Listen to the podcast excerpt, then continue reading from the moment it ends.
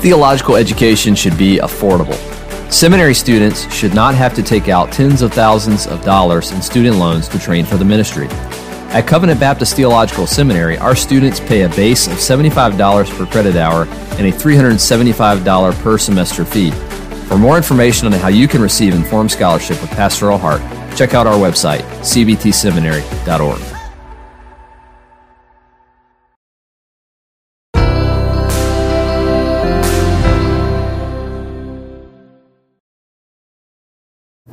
Welcome to Confessing the Faith, a theological and devotional walk through the 1689 Baptist Confession of Faith. I'm your host, Sam Waldron. I'm one of the pastors of Grace Reformed Baptist Church in Owensboro, Kentucky, and the professor of systematic theology here at Covenant Baptist Theological Seminary. Last time we began to study the key biblical passage which undergirds the assertion of chapter 13 regarding the definitive sanctification of the believer. That passage is Romans 6, 1 to 11. And here is what it says. What shall we say then? Are we to continue in sin so that grace may increase? May it never be. How shall we who died to sin still live in it? Or do you not know that all of us who have been baptized into Christ Jesus have been baptized into his death. Therefore, we have been buried with him through baptism into death, so that as Christ was raised from the dead through the glory of the Father, so we too might walk in newness of life. For if we become united with him in the likeness of his death, certainly we shall also be in the likeness of his resurrection. Knowing this, that our old self was crucified with him, in order that our body of sin might be done away with, so that we would no longer be slaves to sin. For he who has died is freed from sin. Now, if we have died with Christ, we believe that we shall also live with him, knowing that Christ, having been raised from the dead, is never to die again. Death no longer is master over him.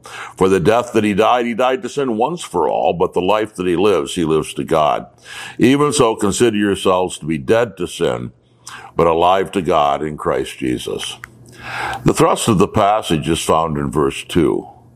Paul's answer, the, answer to the question, are we to continue in sin, is that it is not possible for a justified man to go on sinning.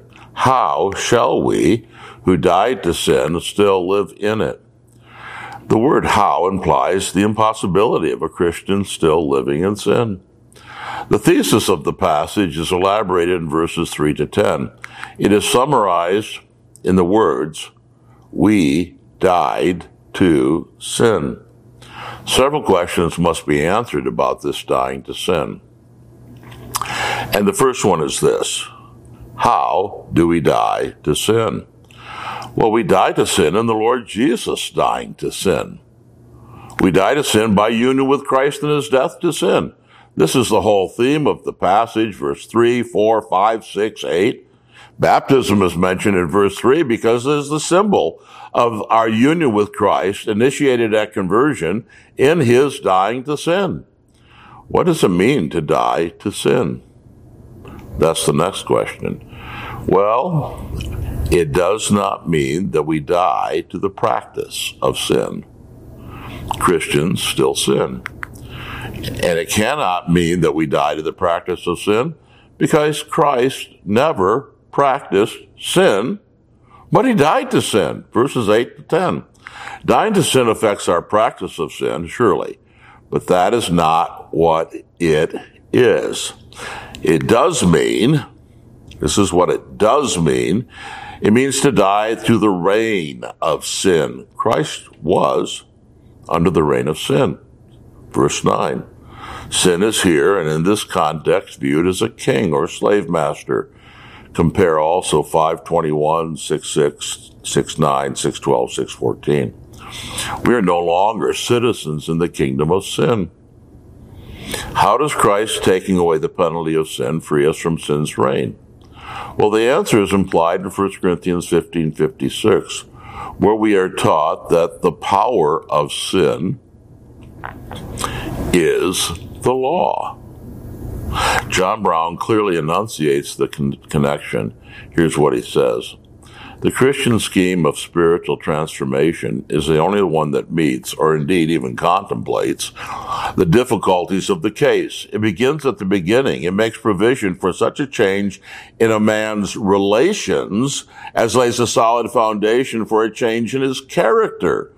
In reversing the sentence of condemnation, it unlocks the fetters of depravity, secures an influence to sanctify, superior in power to the influence either from within or from without to deprave, and provides suitable motives to induce the man to mortify sin and cultivate holiness. Guilt is the fetter then, which keeps us in sin and separates us from God's sanctifying power. When do we die to sin?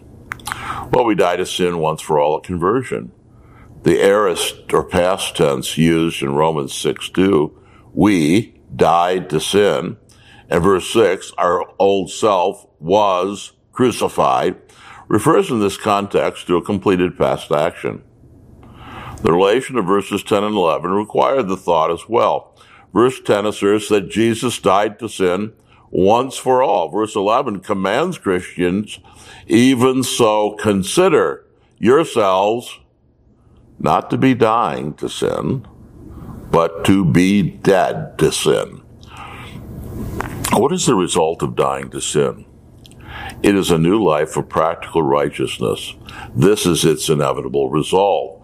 Verses 4 to 6, 17 and 18, 22, and see also chapter 7, 4 to 6. What is our practical duty as a result of dying to sin? This is found in verse 11. Now, this is a difficult verse because it raises a number of questions. If I have truly died to sin, why do I need to reckon or count it so? On the other hand, if I have not died to sin, how can it be counted so? The command to reckon ourselves to be dead to sin is not positive thinking. Positive thinking teaches that by counting or reckoning ourselves to have died to sin, we can make it so. This command, however, is based on the reality that we have died to sin. This reality, however, is not a matter of sight. It is not so externally obvious that it does not need to be counted so. That we have died to sin is a matter of faith. Hence, there is the necessity that we reckon it to be so. Paul exhorts the Roman believers to maintain such a believing attitude because it is a basic perspective for the pursuit of holiness in the Christian life.